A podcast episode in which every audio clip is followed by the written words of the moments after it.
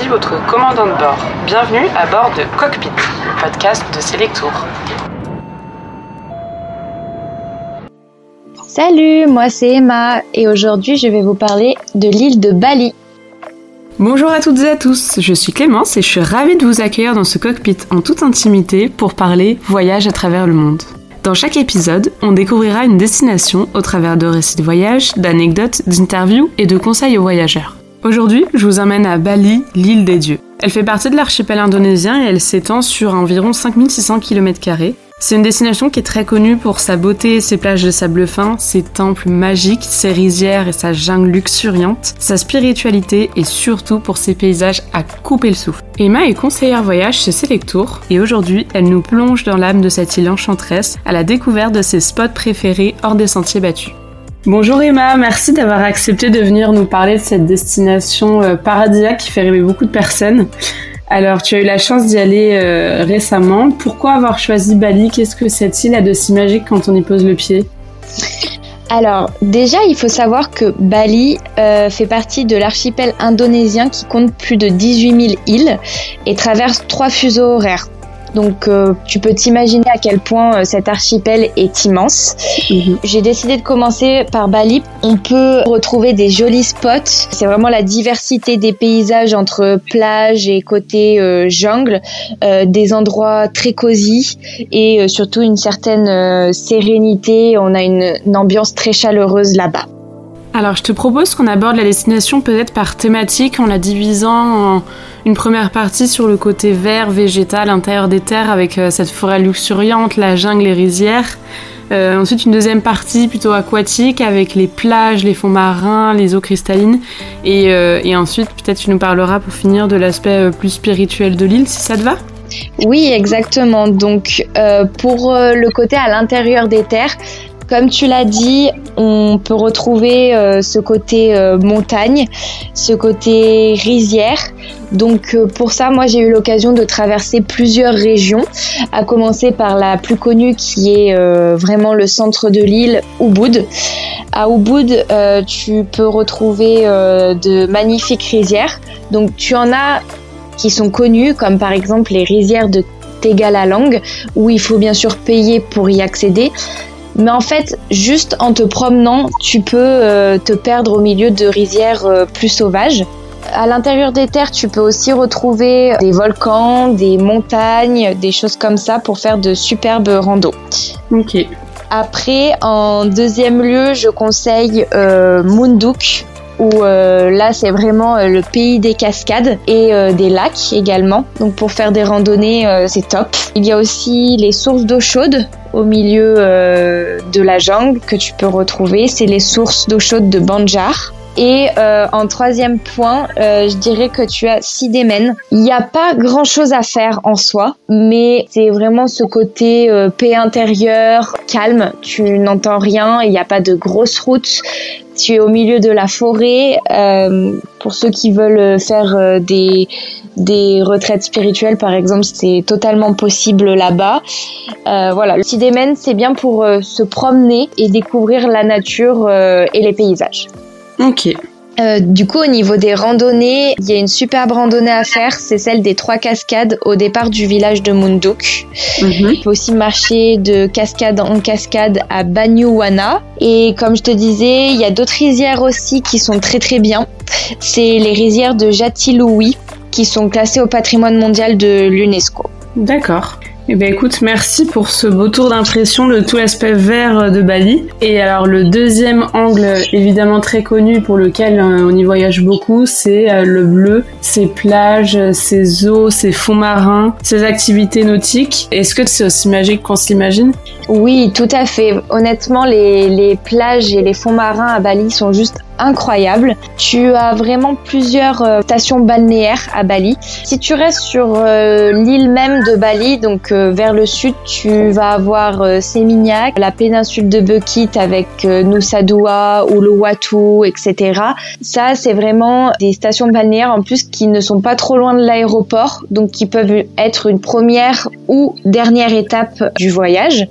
C'est aussi le spot parfait pour surfer. Les Australiens vraiment sont friands euh, de tous ces spots pour, euh, pour venir faire du surf. Après, ça ne se résume pas qu'à ça. Tu peux avoir Jimbaran, tu peux avoir Sanur. Et dans le nord de Bali, tu peux avoir aussi Ahmed, qui est vraiment euh, un spot très réputé pour euh, la plongée. Et euh, Lovina pour nager avec les dauphins, par exemple tout ce qui est le côté bleu, snorkeling, plongée, balnéaire. À Bali, ça ne s'arrête pas qu'à l'île de Bali.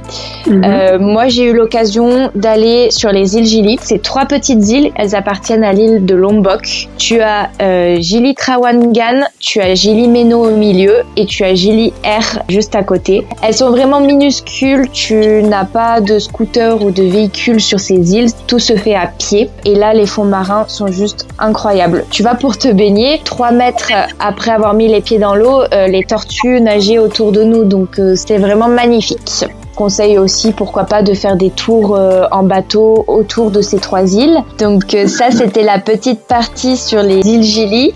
Et je mets l'accent aussi sur une autre île, c'est Nusa Penida. Pour le coup, elle appartient, elle, à Bali et elle est beaucoup plus grande. Et là, tu retrouves vraiment des panoramas incroyables. Alors, les plages sont peut-être moins belles parce que c'est plus, si tu veux, des falaises qui tombent dans la mer. Mais par contre, si tu veux nager avec les Remanta, c'est la destination à ne pas manquer. Oh là là, ça doit être incroyable. Oui, ça fait rêver. Et alors, il y a un troisième et dernier aspect de l'île qui est assez connu aussi, c'est l'aspect très spirituel et religieux. Beaucoup de personnes vont faire des retraites spirituelles ou des retraites de yoga sur l'île.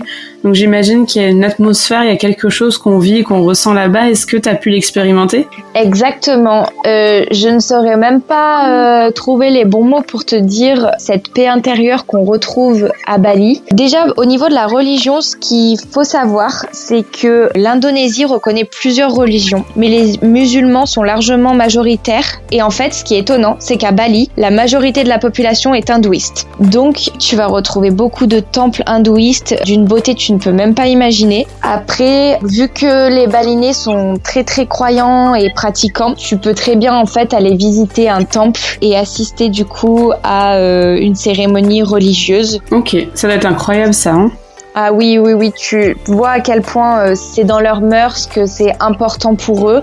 Ok.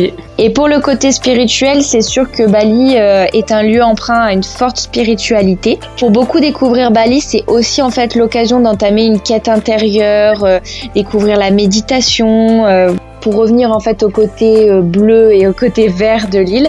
Certains choisiront de le faire plutôt sur le côté balnéaire, voilà, face à un coucher de soleil en bordure de plage. Euh, et certains, au contraire, ils feront vraiment au cœur d'une forêt, au cœur de la jungle, euh, pour avoir un calme absolu.